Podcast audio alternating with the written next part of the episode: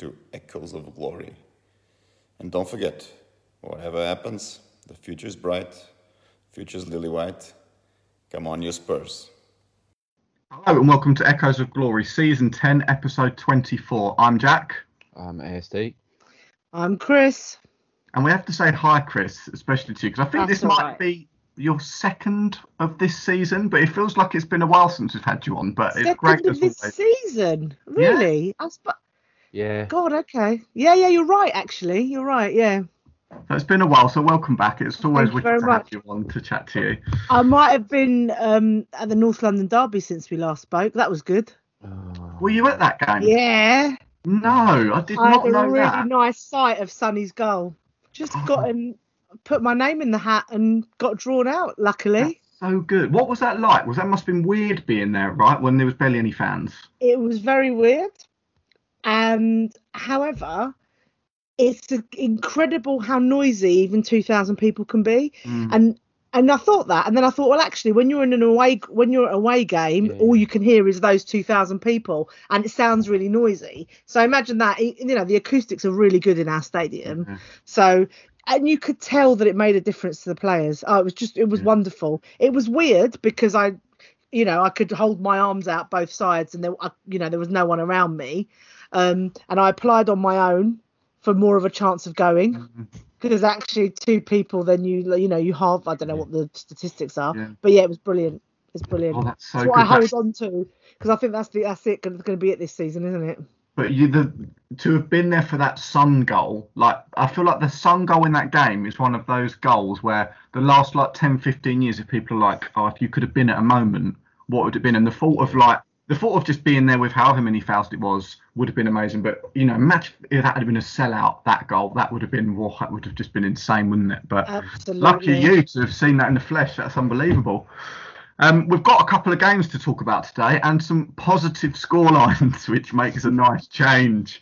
Two 4 0 victories, lots of goals, solid ish defending. So let's start with the Europa League, um, where we beat Wolfsburg 4 0. Um, obviously, we won the first leg very, very convincingly away from them. So it was a bit of a dead rubber game, but it was obviously still important for us to go out, play well, get a win.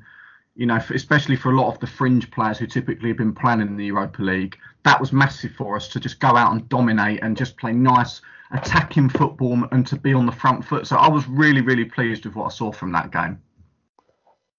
I mean, I'm going to say it. It was an awful team that we were, what, 4 0 up against, 4 1 up against. It- we we were never going to lose that game. But what I did like was seeing the kids on the bench. I don't mean to start on such a downer. Um, there were loads of positives. We didn't need to do much defending. Dele was brilliant. Dele was great. Bell was great. I'm just trying to remember who the team was. I thought Vinicius was really, really good as well. Um, I I'd really like him as a backup striker. They, they, there was chat afterwards where I think Jose had been quoted as saying he's good, but he's not 40 million euros good. That might be the case, but he's a, he's a, he'd be a good He backup scheme. wasn't- He didn't look. He didn't look that happy about his goal, though, did he? He's a you know, he weirdo, didn't I do think. his pose. He didn't. You know, uh, you would have thought not even a smile. I actually went to look to see if he'd ever played for them or something. Almost a bit like that. He hasn't. by The way. It reminds me there was there was a game, and I'll always remember it, where Paulinho came on. I think it was against Oh, City. Paulinho. Or against United where we had gone one behind and gone three one up and he came on just to see the game out and he didn't Yeah. look happy at all looked completely miserable and you just thought like come on just just enjoy it and there was a little bit of that with him maybe he wants to be played more I don't know I like Vinicius though. You know, like I think that he hasn't played much Premier League football. Is he? I think is it the only game he started was the Chelsea shambles at home. And I thought even in that game, I thought he did all right, considering basically we sat on the edge of our box and smashed the ball up to him and said, "Can you go and win this game?" Um, the games that he has played, he's scored, doesn't he? He's like scoring or assisting pretty much He's every game he's playing. contributed really well actually and and I like his energy actually that's why I was surprised by by him not celebrating that goal because in in all other contexts I really like his energy Yeah, and I, Um, I I think the important thing to remember with him as well is it has given Kane the rest. yeah Like you know, we haven't we uh, we had Llorente, but even when we had Llorente, Kane would play a lot of games, and it's like Vinicius is able to come in in these cup ties and in Europe And like Kane can be on the bench. Sometimes Kane's not even in the squad, and it's like Yeah. that's brilliant. Like that, you know, like this would be touch wood, and I'll probably jinx it now, and he'll do his crucial or something at the weekend. But this would be the first season for f- three or four years that he hasn't missed a massive chunk of it for a, for a bad Oh, injury. Don't say it, Um, Jack. I you said it out loud. Think it. Don't say it. And then if it Oh, happens at the weekend, I'll just come back and edit that bit out, and nobody will know, so it's fine. Um, but Vinicius has given us that as well, as well as all the contributions on the pitch. Like he's he's giving Kane the rest, which is fantastic. But no, ASD, you were right. Dele was brilliant. Like his goal. I mean, let's talk about where gonna does that rank in terms of the best Dele goals that he scored for us. Right, can we let's talk let's do this then. Obviously the Palace one, which was amazing. Yeah. There was one he scored against was it like Swansea? Always on the edge of the box and he curls it from Yeah. outside the box into the Yeah. top right hand corner Yeah. at White Hart Lane after Yeah. I think Musa Dembele had just been fouled. I think it might have been against Watford. Watford, that's it, yes, Watford, it yeah, was yeah. Watford. Um, that Good was knowledge, brilliant. Jack. He got a brilliant, brilliant goal at Old Trafford under Mourinho, which was Oh, not I too love that. dissimilar I from. voted. That was during. That was last summer, wasn't it? So Ah. that was with the restart. Coming down. I Yes, voted yeah. for that for um at the Proud Lily Whites. We did like goal of the season so Yeah. far. Um, and I just thought that's an absolute. That was an absolute beauty. Yeah, it Yeah, came yeah. up really high, and somehow God had got it behind him and flicked it in. That was brilliant. And the Listen, Palace I'm, goal, obviously. I'm a total, total Del evangelist. I love I- that term. I- I love that term. I won't I won't hear anything against I won't hear anything against him. And I know that there are kind of, you know, he has his detractors and all the rest of it, but there is no other player in the league that can do what he can do. And he's a special talent. It got and it's got to be nurtured and we've got to play to his strengths. And when I think about you know, when I hear about, you know, what Dele can or can't do, I think about how few England caps Glenn Hoddle got, and that he was just in that moment where they didn't value the kind of player he was. And that's how I feel now when Dele isn't on the team sheet. And he's only 24, it's not too late. So, Dele evangelism all the way. That's such an amazing term. Just uh, like- sort out what's gone? his- What's gone wrong with him though, Chris? Hair. What's happened? Tattoo, Fortnite as well. He's just split up with his missus, isn't he? Because he plays too much Fortnite. I don't know, you know, because is it, I, I don't know whether it's just about, if we think about how much pressure we put on all of these young men to perform when you're that talented and and you're that and he is that special and i just think actually we need to kind of look after him more and think about what it, what his needs are. And we know that in any walk of life when we're when you're managing special talent sometimes you have to think about what's really going to motivate them rather than throwing them in the pot with everybody else. Mm-hmm. And on the one hand you might say oh no you can't whatever. But i think when you've got special talent like that that's what you need to be doing. The other thing of course though i was thinking about this earlier I wonder whether the uh, Europa League is like Jose's greatest ruse. So he he's valuing it the most because it's potentially our only way into the Champions League. So he's saving his secret weapons of Gareth Bale and Dele and unleashing them on the likes of Wolfsberger and soon to be uh, Dinamo Zagreb. I mean, uh, that's like a, the most optimistic spin I can ever put on anything, probably. but There's a, there's a point where I think football's become a little bit too optimized. Like everyone's become hyper fit, hyper strategic, hyper tactical, and there's fewer mavericks. Like if you go back, we've been spoilt with Ronaldo and Messi as well. So the last, it feels like the last 20 years, there's only been one player of the year, and it, has been one of those two being player of the year. You know, the Ballon d'Or. Whereas if you go back before that, it was there were you never used to know who it would be. Like if you go back to we, I think we talked about it. The 2006. I was watching. Whe- Whenever I watch YouTube, Chris, it, I, I always end up watching like all the links lead back to Ronaldinho or Zidane videos. Always, they're my Brilliant. two favorite players to watch. love it. Right, and one of there's a brilliant video of of France versus Brazil in the 2006, and I always go back to this because you have a look at those teams. Like if you have a look at the Brazilian team, Kaká, Robinho, Dida, Ronaldo, Ronaldinho, Cafu, Lucio, and then you have a look at France and it's Thuram, Henry, Zidane, Vieira, Wiltord, Abidal, Sagnol, like Makelele, Ribery, amazing teams. We don't have those teams anymore. England, you have a look now. England is a great team, but it's not a team full of superstars. Even going back to the golden generation, and the point is, I think there are fewer. It feels like there are fewer like mavericks who are out there. There's fewer. In England, it might be the Joe Coles or the Bentleys who are just out there, just different players, just different talents. And Dele is of that ilk, and maybe he's, he's just not appreciated now. I think Dele could go back and play in at any era, and he'd be brilliant. But there's some modern players now who wouldn't be brilliant in any mm. era. But Dele is just a football player. Right? I think that's I think that's spot on ASD because I was I was rewatched uh, Moneyball last oh, week. Oh yeah, it's so good, isn't right. it? Yeah, and it, and it did make me think because and I, and I think that sort of those concepts and I've got I think guess we've got to remember that there's a lot more um, ownership in the Premier League now from um, American owners who might you know apply the same kind of logic that concept coupled with wall to wall football right mm. and football yeah.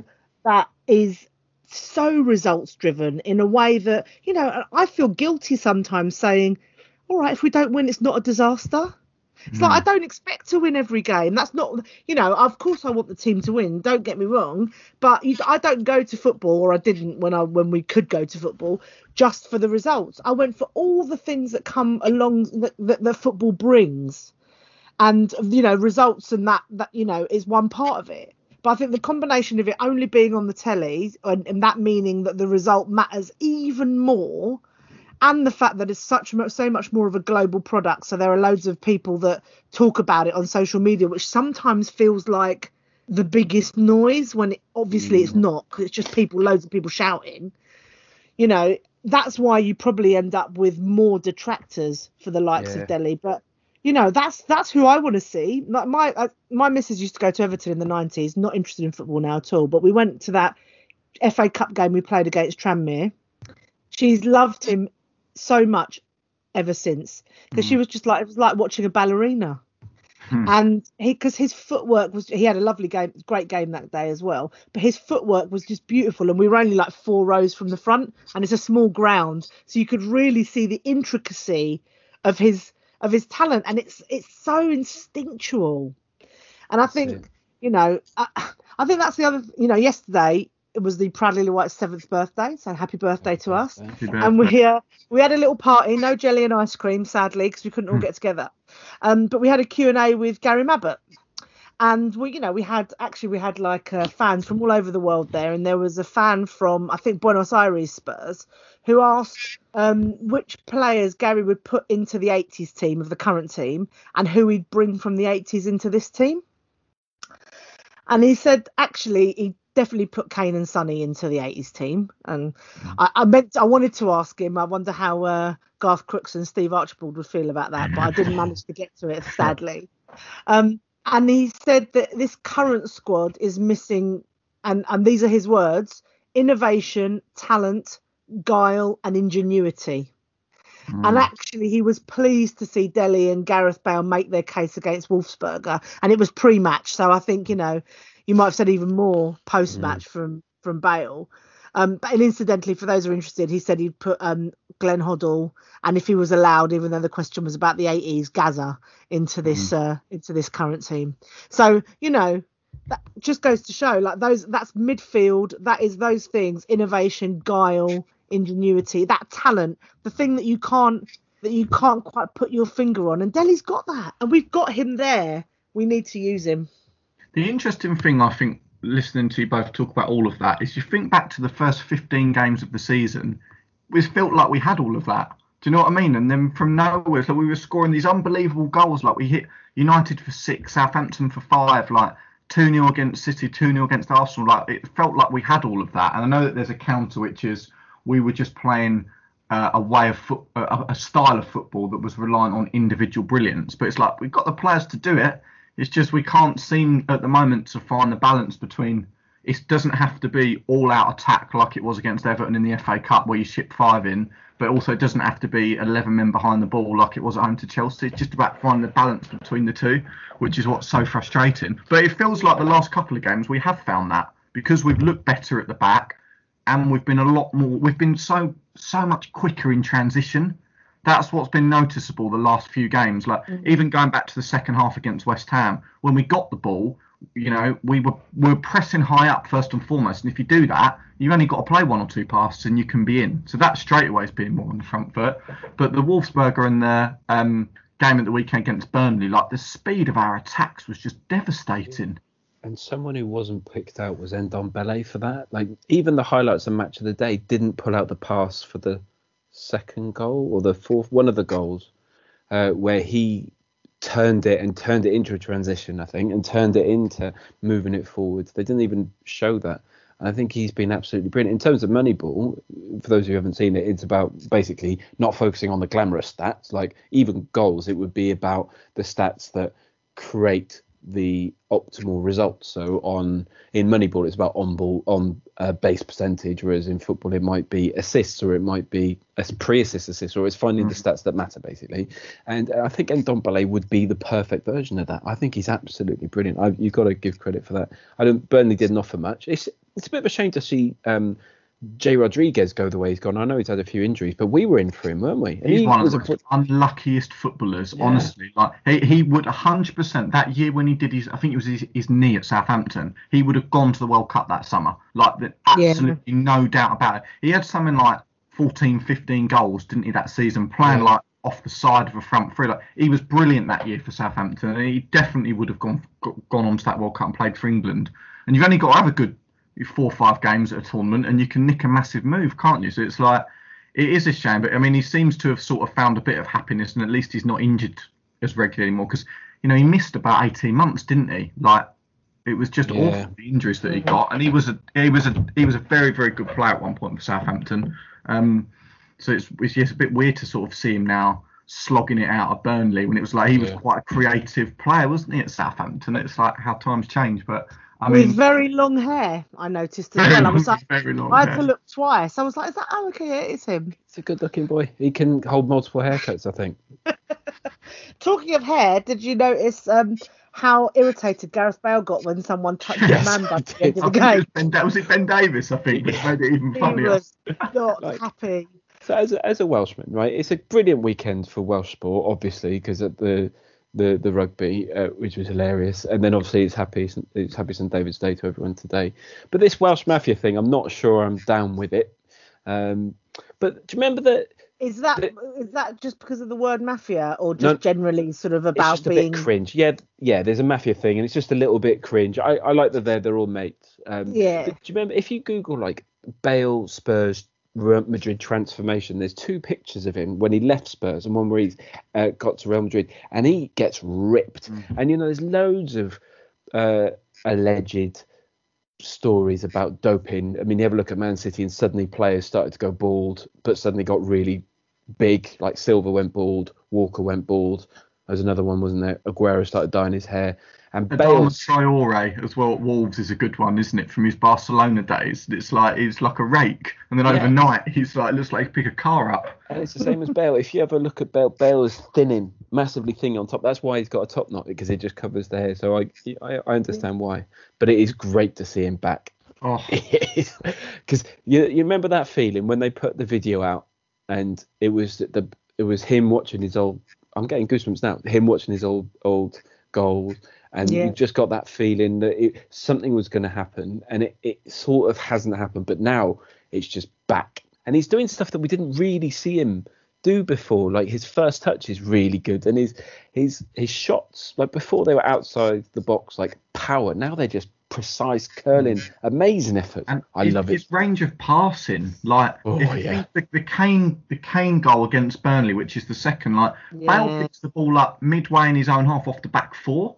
And it's sort of like I thought that was really interesting because it was almost like he was picking up positions that at the start of the season Kane was doing, but then Bale's finding Kane the way Kane was finding Son, and it's sort of like I think I think we maybe were found out a little bit with the whole tactic of Kane will drop deep, Son will spin in behind, and it's like Bale was picking the ball up, and it was like at first I was like that's interesting to see him, you know, getting into central areas because like for me that's sort of where he should be now. It's no good sticking him out on the wing because he's not that type of player. Like get him involved in the play. But that ball over the top for Kane's goal was just. I mean, Uh, it's funny. It really was. It's funny because at the Proud Lily Whites, we've got a really active WhatsApp group, and it really goes off during games, as you can imagine. And there was so much to talk about yesterday. But the thing that elicited the most sort of emojis in a positive sense was that ball. And there were four goals, and all sorts of other things happened. But that pass had everybody just going wild because it was just it's it's just what you want to see. It's just what you want to see. It's like he's been taking lessons from Michael Dawson. It's that good. There's also I, an I- I amazing. say Uh, that every time Toby's hits a crossfield pass, it's what Dawson wishes he could have done. Bless him. I was going to say on that on that Kane goal, there's an amazing still image which you must have seen going around on Twitch to have Nick Pope where he's just face planted yeah. into the ground yeah. where he's tried to save the Kane shot, which I thought was hilarious. But you've reminded me. The best Dele goal of all time is the one against Chelsea. Is, is the one from Toby's long ball over his shoulder at oh, I Stamford Bridge. about That, Oh, that's yeah. one touch. That's the because that and then the celebration going and giving it to the Chelsea fans. That is my favourite Dele goal of all time. Even the, And, and the at two. Stamford Bridge as well. That just kind of makes it extra Mm. sweet, doesn't it? Oh, do you know what? I was at Stamford Bridge for when PSG knocked Chelsea out. I was in the shed end when David Luiz scored against them to knock them out. It was amazing. It was because it's a horrible place to be. oh, that is good. Have you ever done corporate there? I've done corporate there once. Have you have you done it?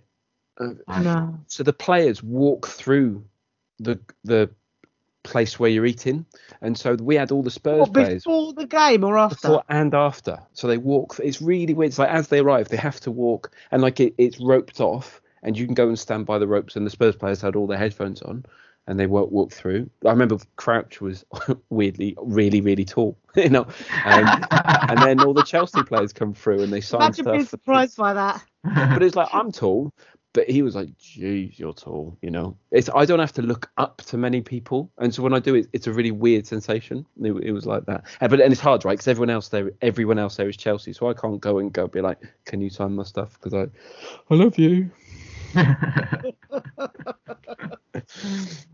Oh, you're getting me excited about Dele stuff now, nutmegs and all, all all of that. Absolutely, all of that, and I think at his very at his best is it's the thing that it just unlocks something that you weren't expecting, and that's what you want to see at football. It's the opposite to Moneyball, really. Although I do love Ndombele, don't get me wrong. I think he's made an enormous difference um, to the team, and I think that might be one of the re- things from yesterday was that because you had Ndombele and Højbjerg, who I also love because I think he's great.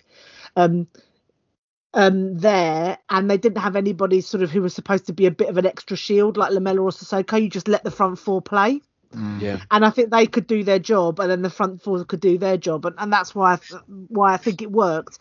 I mean, I don't know what. It, no disrespect to Burnley, I don't know what that would what would happen if it was a better team, regardless of what Roy Keane says.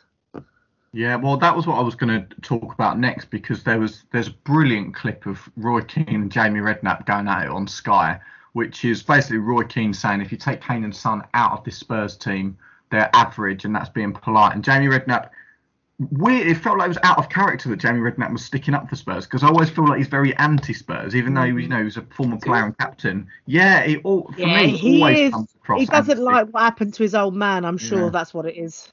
Yeah. But what do we think about what Roy Keane said about if you take Kane and Son out of Spurs team, that uh, they're, they're average at best? I mean, I, I can't stand Keane. I think he's a bully, and I don't think he should be allowed on TV for that reason. And it's the same with all of the 92. If they're not the class of 92, if they don't play exactly in the way that uh, Ferguson taught them to, it's like everything's wrong with football. It, it winds me up. I've got not much time for him. Same with Souness. Like I get he was a hard man. I get he's been around, but he's a bully as well. I, I I'm not a fan of him. Either, either of them. I completely agree with you because I think, and that kind of, you know, and it's disagreeing is fine, right? Of course it is because we're not all going to agree with everything. But the but that and because he's a bully, I agree with ASD. That antagonistic nature comes out, and that's not how I want to see my football punditry. And and I disagree with him of what he said, obviously, but also it's like it's not even that.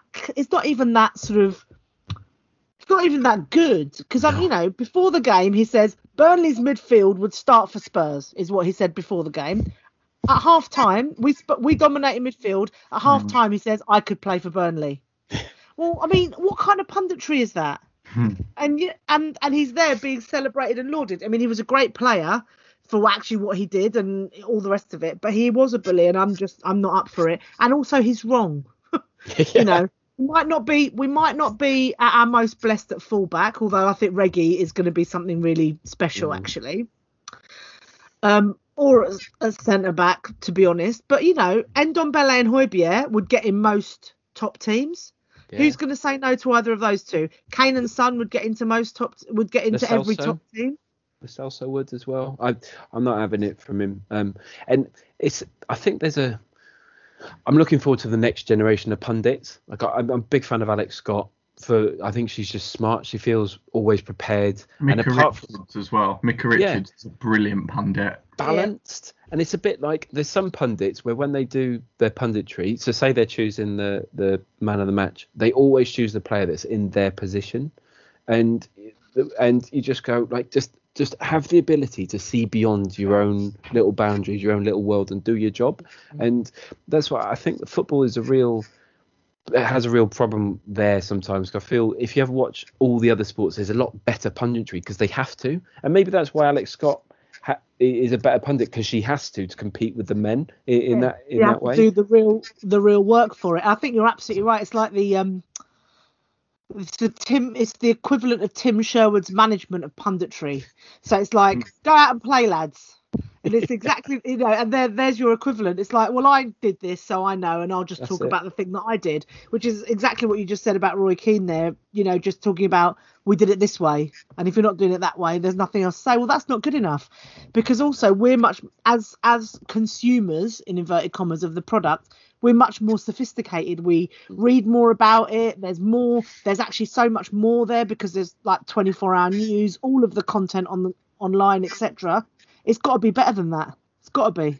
I also think with with his actual comment as well about if you take Kane and Son out, of Spurs team their average. I was like, I don't think I necessarily disagree with that, but I think the same could be said for pretty much every team in the league apart from City. If you took two of their main players, it's like if you go to Liverpool, we've seen Liverpool, they haven't had Van Dijk all season. If you take Van Dijk and Salah out of their team, that then they're nowhere near as good. Imagine Man United without Bruno Fernandes.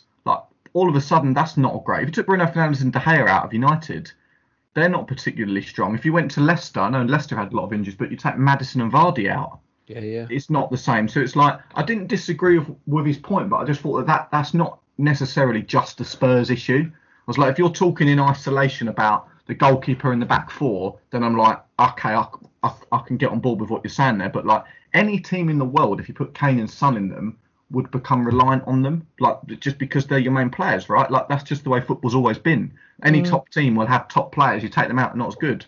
So it's like I didn't quite understand what point he was trying to make with it. That's not Sky. Sky's job. Any media's job is not to give you an accurate assessment. It is to create conversation. Is to make you watch because then they can put that. ads next to it, right? And we're still talking about it. But we don't Yeah. have any adverts, so we ain't getting paid for it. Hmm. Um, we got Fulham this week, which was actually turned out to be a very tricky game when we played them at home. Um, So there was a lot of controversy, controversy surrounding it because the game was just announced from out of nowhere. We you're playing Fulham in two days, and Scott Parker, in my opinion, rightly so, was kicking off about it. Fulham, to be honest, probably should have won that game. It ended up being 1 1 um, uh, when we played them at home. We weren't particularly great. Like Fulham got on top of us. We, we didn't really have too much to offer going forward or defensively in that game. So I'm under no illusions that despite where they are in the league, this could be quite a tricky game for us. Um, I quite like what Scott Parker's doing there at Fulham as well, because I mean, if you look at their team, like individually, there's not many great players there, and the fact that they're not cut adrift at the bottom is probably testament to how well he's doing. So, look, it's a game going into it. I want to see us approach it the same way we've approached the last two and a half games, which is let's be on the front foot, let's flex our muscles in it. You know, like we've got better players, like we, you can play Højbjerg and Dembele and still have a front four, so really have five in attack. Let's get our fullbacks high. Like that's what we need to be doing in this game. Like this isn't a game where we need to be conservative and too worried about what they're going to do. Because you know, with Bale, Son, Kane, Dele, and Dembele, Lucas Moura, who I actually thought has played pretty well the last couple of games. We should have more than enough to go there, take the game to them, and beat them. It's just whether or not we approach the game in, in that manner. We've got to, surely. You know, when you've got two games where you've scored eight with no reply and the confidence is high, to then go and set up in any other way, you know, because you've got to think about the players' sort of psychology towards it as well. You want them to go in with like with that feeling of buoyancy and that they can con- continue to do it. I mean, you know, it was quite evenly matched, I suppose, last time around on the pitch in terms of how it played out. But you'd hope that given where they are on the table, that they wouldn't be a match for us. I, ju- I had a look earlier. Their last five games have gone draw, win, draw, win, draw. So they're due a win, but I'm not sure that's how I'm going to analyse it because it's not like a super simple IQ test. Um, but they're having trouble with scoring. You know, mm. they, you know, they're like sort of third from bottom. They they match their league position with scoring. So you'd hope that we'd end up with three clean sheets in a row. And you know, they've only got had four players that have scored in 2021. So you mm. know, you actually want to go out and punish because I think if we do what we did at um at yesterday, and we go and score early, which we can do because we can hit them without, you mm. know, like you say, high fullbacks and go in sort of with the pace that was frightening. Then I think we could have a we could have another high scoring game. Yeah, Bale has to start as well, surely. You know, after the last couple, like he has to start. I think the only problem is is that what is his fitness, is whether he's actually capable of of playing every game because he can he's definitely making a case he's definitely made a case for it. It's about whether he's up he's physically up to it, I think. Hasn't he scored mm. the same amount of Premier League goals in the last four games that he's played that Lamela has in, in two and a half years? Let's, let's not Sounds get on to right. But Let's that was- avoid it. Can we avoid Eric Lamela chat today? yeah, yeah, yeah. Well, let's do Clint Jem- Dempsey chat because um, he scored my favourite ever Europa League non-Spurs Europa League goal. Do you remember the one he got against Juventus? That's Oh, yeah. worth a Google. Um, c- Crazy that y- Fulham are knocking Juventus out of the Europa League. But anyway, but it got me thinking. We've had loads of shared players, either you know one after another. But I just, I mean, I've just googled it, but I forgot Berbatov went to Fulham Yeah. for a bit Oh, after God, United. he came back as a Fulham player and got the winner at White Hart Lane, Yeah, which is like Of that's course. a classic Spurs thing, Of course. you got Scott Parker, obviously, Oh, I love Adel it. Taarabt, Darren Bent. Danny Murphy. Danny Murphy, Yeah. Simon Davies, Yeah. Welsh legend, Stephen Chimbonda, Kelly. Pascal, Pascal Chimbonda. Was he a Fulham? Did he go to- Yeah, I think he Fulham? did. D- From- Danny from- Murphy, obviously. Like, there's been a fair few, and then Archibald went there. I think Paul Konchesky. You know, Mm. talking Oh, of of legends. course, Malcolm I feel like there was a period of time as well, Valerie. maybe sort of about 10 to 15 years ago, where Fulham was the place you'd go when you're Oh, about Moussa 32. Dembele, of course. Oh, Moussa Oh, Dembele, yeah, I yeah, Moussa Dembele. Of Forgot that. Course. You're about 32, 33, and you'd go to Fulham, wouldn't you? You'd sign a three, four year deal at Fulham, and you'd sort of just you'd be happy finishing in the lower half of the Premier League. But that was just sort of where a lot of players went before they retired. That was how it felt anyway for a few years. But they've had Never been. you're just in that age bracket now as well, aren't you? Actually, time for time for Fulham now. It's an amazing away day, Fulham as well. Like Oh, I Craven love it. Is That walk from the tube to the Yeah. ground by the river, and then being able to just sit and have a drink at half time, overlooking the river as well. You're just like, oh, actually, you know, this is what London football. You know, it's great. It's great. It's great. It's great. it was amazing. But I drop, I dropped Lucas Moura. I know you just said you uh you you've rated him, but I just think you know he's been like running into cul-de-sacs the whole time. He could only run a straight line, and uh, personally as well, I think with his not to bring politics into it, but I'm going to with his support of Jair Bolsonaro when the uh, Brazilian election happened, I can't forgive him. Mhm. I So you- find you- it really difficult you, you'd bring Dele into the team then, I assume, Chris, for this every game. time. Yeah. Yeah. What, I think so- apart from the televangelism, I would still uh, try to. I'm trying to get that to catch on. Can you tell? I Um, love it. I'd play him. I think he's got more to offer, yeah. and I think that Moura makes as many mistakes, as many misplaced passes, loses the ball more, and I don't know why he doesn't get the same amount of, um, you know, maybe it's because Dele is so much more of a talent. You expect more from him, but he doesn't get as much stick, and he certainly doesn't get um, the same kind of treatment from the manager. He should have scored against Burnley, shouldn't he? he and it was classic Moura. Yeah. Did did the hard bit and Yeah. then just cocked up when he had to make a decision. Just chose the wrong thing. Like they- it was. It must have been easier to to uh, to score than to not score in that situation. It is hard, of course, criticising him give, given what he did in Amsterdam, and I just want to I just want to put that on the record. I do appreciate that. There's some players who yeah. there's some players who were untouchable. So Danny Rose, obviously for his his debut goal. There's just moments which will always be the presiding memory. Yeah. Woodgate and the header in the 2008. You know, just things like that. But I don't mind Lucas Moura though, to be fair. And it's like, but I think that I can I can appreciate him for what he is, which is an extremely inconsistent, unpredictable player. So yeah. it's like, whereas like I wish on that basis though, would you start him? Because he's no. you know he's getting more starts more recently. I haven't got the facts in front of me, sadly. Maybe I should check. You know, but... you know what? On on the on the back of how he's played the last few games, I'd be more than happy to see his name on the starting team sheet. If it's at, if it, well, that's it. If it's at the cost of Dele, like I mean, I I love Dele. Like honestly, like he's such an exciting player to watch, and like having seen what's happened to him over the last couple of seasons, you just think like, God, it's such a shame. Um, we did a podcast. I think it was right at the start of this season, um, ASD and I, and we talked a lot about Dele and about how he's going to have to try and reinvent himself as a different type of player now to find his way back into the side. And maybe we were wrong in that because it's sort of like it seems like it's the same Dele, which we know and love and is absolutely brilliant, but it's just whether or not that Dele can get into a Jose Mourinho team, and that's still for me that what what I'm trying to figure out. And it's like I think maybe Jose's trying to figure that out himself. But your actual question, I think I'd rather see Dele integrated back into the team yeah. instead of Lucas. But if Lucas plays, because I think he's done well the last four or five games, I, I don't mind that. But the likelihood is that we'll probably get to see near enough all of our attackers on Thursday, right? Because we've had quite a few games in the last 10 days. Yeah. So you'd imagine those that don't start will probably come on after an hour and vice versa. Yeah. But I'm confident we can get the job done though against Fulham. Like that again, that should be another solid win for us. Well, we thought that last time though, didn't we? we did, and we and we support Spurs. So come yeah, on, exactly. can happen, can't it? Um, what are your predictions for that game then? I'm going to say 4 0. Three 4 nils in a row. Why not? I'll take a 3 0. Yeah, 3 0, 4 0. I'll take a 3 0. I, I, really, I really thought you were going to be like 1 1 in ASD. Like, I feel like you had that look in your eye there that it was going to be like, I'm going to crack I'm confident.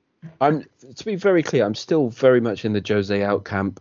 I, this was these were two results against poor teams. One we were definitely going to win, with the other one we really, really should have won, which is against Burnley, which we did. I don't think that was down to Jose. I think it was down to the players more than anything. But I'm very happy. It's nice to see us win. And with Fulham, like West Ham, you knew we were going to lose against West Ham. This one, I think it will be fairly routine. I think we'll control it and I think we'll win. Uh, I agree. I agree. It'd be nice to get another clean sheet as well. I oh, think yeah. that's important for us to just get a bit of defensive stability as well. Um, speaking of Fulham, I've got a quiz for you.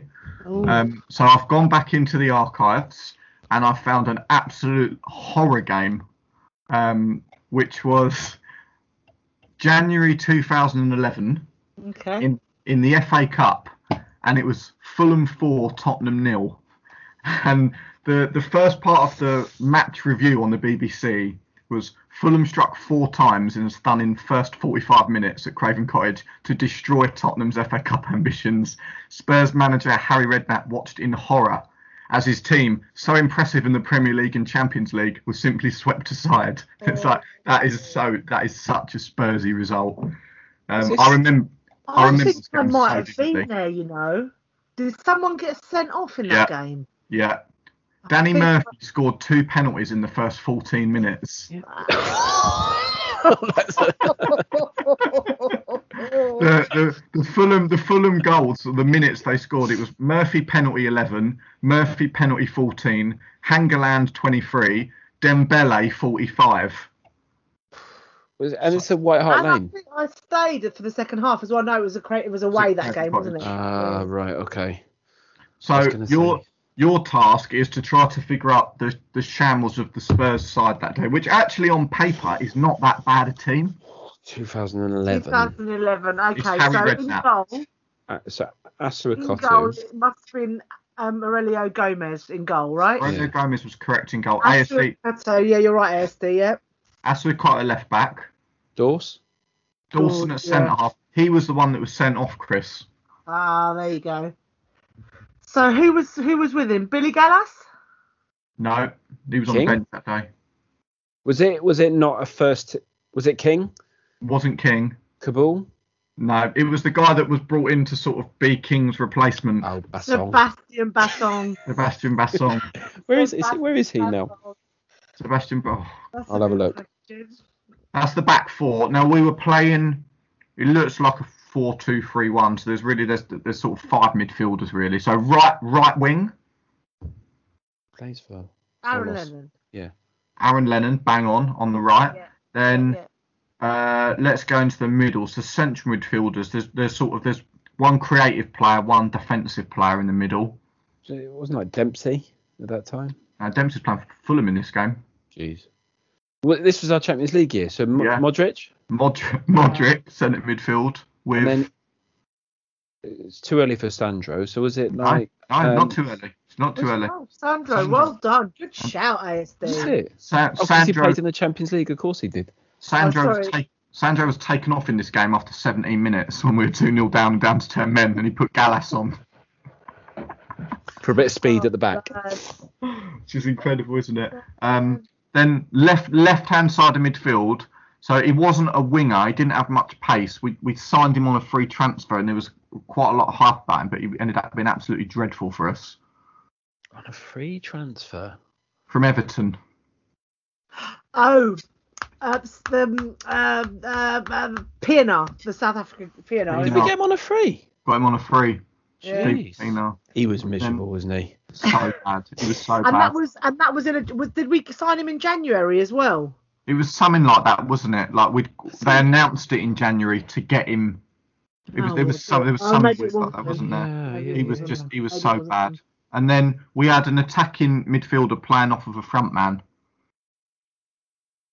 Attacking midfield in the Champions League era.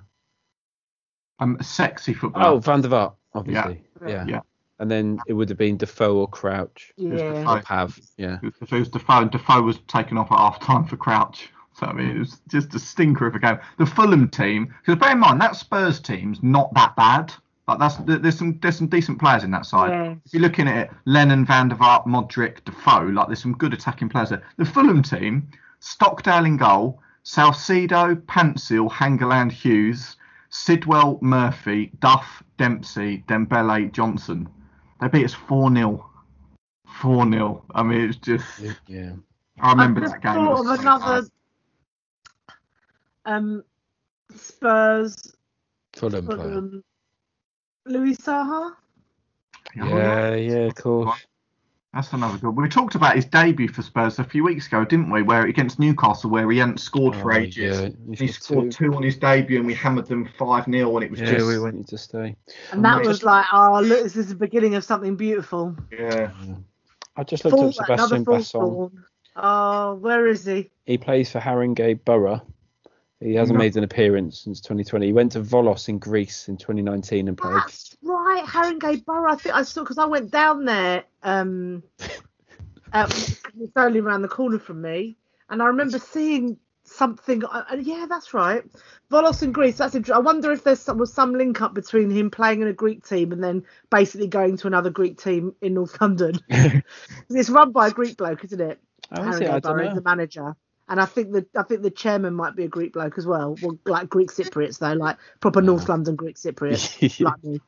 But, but Song also had an amazing debut for us. Remember against Liverpool, we beat them two one, and he scored the winner. And it was it was him and Ledley, and it was like they were absolutely immense that oh, day. Oh yeah, and that was the that was the opening game of the season at home, wasn't it? Because I remember I like got off a plane and went straight to White Hart Lane like with my suitcase, trying to think, oh, I don't know what I'm going to do with this, but I have to go. Benny scored. And yeah, you thought it was like something brilliant. Yeah, Assou-Ekotto screamer, wasn't it? Mm. I'd tell you who I was looking up the other day, Mm. talking of Wikipedia careers that I've got in front of me. Emmanuel Frimpong. Do you remember him? Oh God, Oh, yeah, yeah. Arsenal, yeah. Yeah. He has made a total of in he's now retired, retired in 2017. He only made 82 appearances in eight years. Like 10 a season. I know, and he had he played for Arsenal, Wolves, Charlton, Fulham, Barnsley, Ufa, Arsenal Tula, Eskilstuna, and Ermis Aradippou. That's- so many teams. But that's the thing is though, is that if you're like a young pro at a Premier League side, even if you just make half a dozen appearances, you've got a career just off of that because you can drop down the leagues and then you can go to Yeah, yeah. you know you can go abroad and all of that and play at a level that's not that good, but you can make a career out of it. So sort of fair play to him. But even I never ever even saw ten seconds of him where I thought he looks decent. Like he just He always looked dreadful. I remember he played in the North London derby. The one I think it was two two where Van der Vaart scored the penalty and shushed the Arsenal fans. But he Frimpong kicked the ball at Van der Vaart so hard he made him actually throw up on the pitch. Do you remember that? I don't remember. I've never heard that. Yeah, yeah. He only made six appearances for Arsenal. One of them must have been against Spurs. I'm just going back and I'm looking because Ermis Aradippou, as you call it, is that a Cypriot? Because like It must be. as far as I'm concerned, Aradippou is like a really tiny place that's like on Yeah. the outskirts of a city in Cyprus. Called and cities in Cyprus are not big. Yeah, called Larnaca. Yeah, And cities in Cyprus are not big. So like that really is kind of not you that's know it. Their stadium holds five and a half thousand people. it's quite big. What was your first game, Chris? My first game, we uh, beat Everton 3 0 in April 1980. Oh, I was going to do the team then, but I'm not going to get any of them, and I'm Jack won't get any of them either. So Sorry about that. no, no, I'm no. Old. So I'll tell I you did t- that thing though that I loved doing when I was a kid, which was um, wound down the window, and it was before electric windows, so you had to like literally wind it like a crank, and then put your scarf in and wind it back up, so the Okay. amazing. Yeah. out the back of the car the whole way home. Very exciting. I love seeing that stuff, like the flags on teams or buses with it. I, I I really miss being a fan at football. Like watching it isn't the same. That's not what I'm here for. Like we're, the reason we do this podcast is because we're fans. We're not ana- we're not analysts like like Roy Keane. We're like we're we're just fans. And I, like we for a year we've just had to talk about stuff that's been on the TV that Sky have let us watch or BT Sport or whoever. I really miss getting on a train, going to a ground, being in a, a stadium, being disappointed, being all. But do you know what I mean? Like the highs and the lows of it. And Walking down the road, seeing the people I that you've literally said hello to for the last 15 years, but you don't know what their name is, and now you're embarrassed because you might have a 10 minute conversation with them every single week, Yeah. but you don't know, you know, all of that. And it doesn't happen anywhere else, which is another thing that makes it so special. there's a I think there's a weird thing for men there as well, like where they can be emotional and open up. And I mm. think, or I, I, I- don't know from the woman's experience, but it's it's just a there's a weird atmosphere where people are a bit more relaxed or they're a bit more open, and it's mm. sort of no one talks about it, but it's it's a thing, and they, it, that's nice. And there's a feeling of belonging as well, which obviously we don't have at the minute. I, I really miss No, football. it's, it's really not. It's really nice to hear you say that because I think, from a lot of people's perspectives, it's exactly the opposite. If you're a man at football, that you must be like aggressive and and all of and that's such a but that's such a small. There are some people that are like that in football. Let's not. I'm not going to don't want to romanticize it, but it is a smaller minority than the kind of the the sort of the tropes will tell you and actually it's more of that where you do get that moment where you're going to hug your mate or Oh, you know kiss the bald head of the man in front of you Mm. when when that when that goal finally Yeah, goes in yeah, and yeah. the rest of it and you can let your guard down a little bit like that and i think we talk we don't talk about that enough i think that's a really nice point Well, there's a weird one where, where I remember hearing a Spurs fan be racist, right? Be you shouting at a player, but he looked round and immediately apologised, and he, all he was doing was doing that thing where he was just letting his emotions go and he just shouted whatever was insulting in his head. And I'm definitely not excusing it, but it's it's that spirit that's there, and I'm, obviously it's a bad example, but there's something there. it's a really bad example but i think i know what you mean Do you know what I mean? But it, it just, but it, what I'm saying is there's there's just no limits, and we're in in a world where we're we're so kept up in who who we're meant to be or what we are or not showing any emotion. It's just nice to be able to go and let ourselves be vulnerable. It's weird. It's a vulnerability that, Yeah. because it doesn't matter. I think that's the key thing. And uh, It's a lack of control as well. I think when you go, it. you've got you've got absolutely no say whatsoever in the outcome of the game, and it's like you can obviously try to influence as a fan. You can, you know, try and make your voice heard, but nothing we can really do is going to make a difference. And it's It's- like that's that's what the buzz is. Like we're all chasing that high, aren't we, of the last minute winner? And it's like mm. you've got no way of knowing. It's like, is that going to happen? Is it not? And that's what makes it so special.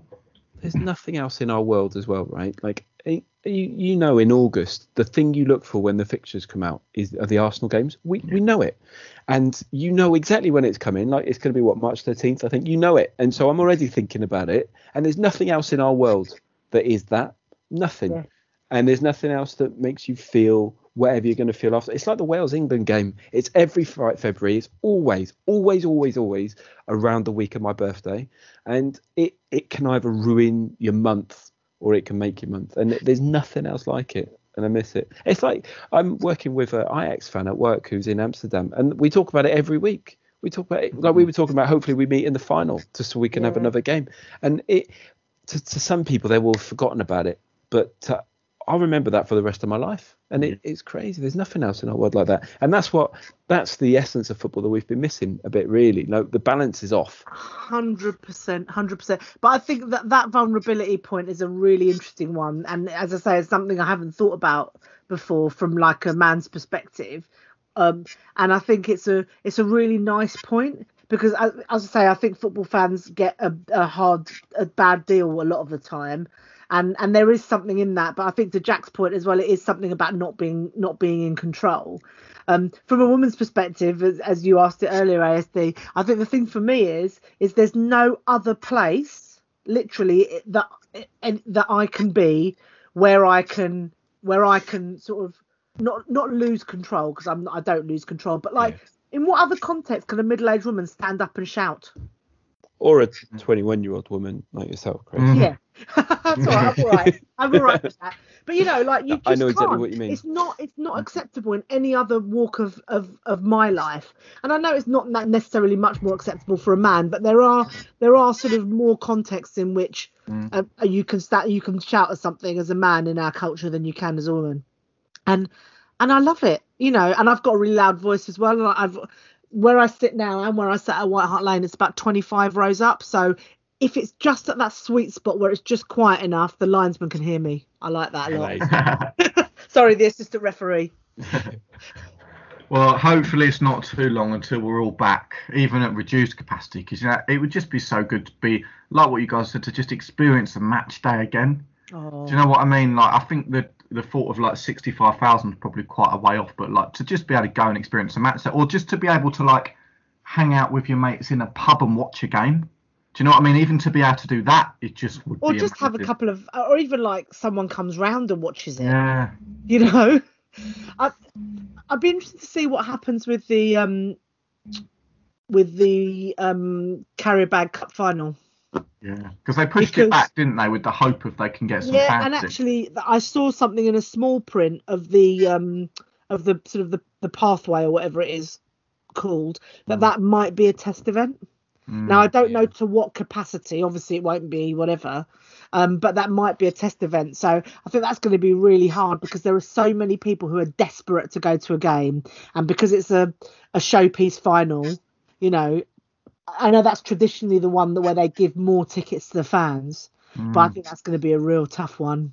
Yeah, I'm just pleased that we're not playing City at the moment, aren't you? Because the thought of them in a cup final at the minute would just be God, no thanks. The yeah test it's going to be interesting because because of the way that they sell tickets, with nearly half of all tickets going to corporate, test events are going to be just as loud as they would be anyway because the corporate people don't make any noise. Mm, And so if even if it's a test with 20,000 fans in Wembley, it's not going to be that far off, mm. not far that far off where it would have been Also, anyway. what a unique game! Like, imagine like getting a ticket for that, seeing Spurs win it. Like, what a unique cup final! Like, Yeah. you're never going to be a cup final like that again, where you were like, "Oh, I was there when it was twenty When thousand. Spurs won. Oh no, when there's yeah. Yeah, when Spurs won. I have to say, I, I said at the be- when I think when Jose arrived, I said there's going to be two. Only there are two outcomes here. One is this is the first place he comes and wins nothing Yeah. possible, and the other is we're going to win the League Cup. I didn't think that anything better was going to happen, sadly, and I'm not actually a pessimist generally. I'm mm. quite optimistic. But I just don't think he's got the right. I mean, ASD, we've not really talked about this, but I just don't think he's got the right vibe for us. Let's not start that. That's another stop. That Yeah, yeah, yeah. let's not start that one.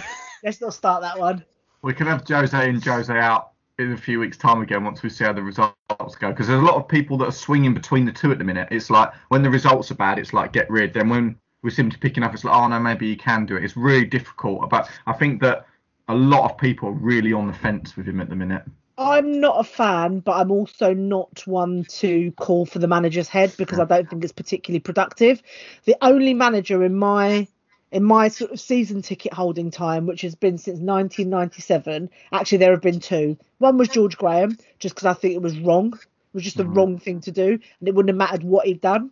And the other is Tim Sherwood. I just think he was just appalling, and like shouldn't have been anywhere near managing our team that was just such a weird period that wasn't it it's like it's almost like that doesn't really exist yeah and it was only when I, I was on youtube the other day and it just watching some old football clips and it came up the bit with him you know where he gets the fan down into the dugout and gives him his gilet and it's like it's the the interview after the game with him, and it's like he looks so happy with himself, and it's like it's oh. so embarrassing. Although the only thing you could say about that is that it was like the beginning of the. It was I think it was a pre almost a prerequisite for Pochettino somehow. Yeah. yeah, yeah, yeah. So anything that gave us Pochettino like makes me happy. It was worth suffering. Yeah. Yeah. yeah. yeah. Brilliant. Um, any more for any more? Uh, there's a raffle. Oh, oh yes. Chris, tell us about yes, that. Yes, yes, please. Um, so it was our seventh birthday. Um, yes, uh, this weekend, as I said, the Proud Lily Whites, and we are raising money for Just Like Us, which is uh, the edu- um, LGBT plus education charity. They've just done some research, and they're the only ones that have done this research during the pandemic, and more than double the number of LGBT plus young people are suffering with their mental health. And so it's really important that we do this LGBT plus education in schools. So the club have very kindly donated a squad signed ball. And um, it's only two pound a ticket. We wanted to, we didn't want to make it an auction because we wanted to give everyone the opportunity to win. Um, and if you go on the Proud Lily Whites Twitter or Facebook, um, Facebook is Proud Lily Whites, Instagram is Proud Lily Whites, Twitter is at Spurs LGBT. You can it's pinned to our profiles. You can buy a ticket, two pounds, by one, by twenty five. Um, it all goes to a good cause, and you can win a squad signed ball. Amazing. I mean, yeah. who want to do that? That's brilliant, brilliant call, brilliant prize if you win. It's fantastic. Absolutely. Absolutely fantastic. Thanks for reminding me, ASD. I got you. Brilliant. Well, look, fingers crossed for another successful week this week, yes. and then when we're podding next week, we'll be reveling in Gareth Bale and Dele Alli linking up for a thumping victory over Fulham. So fingers crossed we can do that. ASD pleasure as always. Chris, great to have you with us as well. We'll chat to you again next week. And thank you to everybody for listening. And remember, whatever happens, the future's bright. The future's lily white. Come on, you Spurs. I always thought there was very, very many people interested in football, and I always thought that football was a very important game, but I never realized until today just how important it is. Whether the Wonder Boys of White Hart Lane are or are not the team of the century can't possibly be more than a matter of opinion. Well, they're the finest team in Great Britain and one of the best in the world. We are about the glory of the game. We are about playing with style. We are Tottenham Hotspur.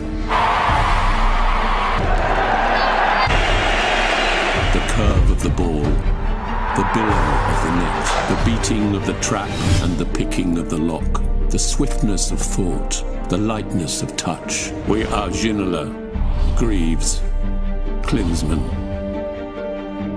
We are the collective gasp the intake of breath, the flick, the trick, the 30 yard free kick. We are Hoddle, Mabbutt, and King. We are the lob, the chip, the dummy, and the volley. We are the hat trick, the scissor kick. We are Bill Nick. Are the outside of the boot, the inside of the net, and those seconds that last forever. Van der Vaart to level it up. Rafael van der Vaart, 2-2. It's quite a game, isn't it always? We are Jennings, Defoe, and Perryman. Glory past, glory future, what was, what is, what's next. We are Blanchflower, Ardiles, and Bale. We are about winning with a flourish. We are about winning with style. We are about the glory of the game, daring to try, daring to risk, daring to dream. To dare is to do.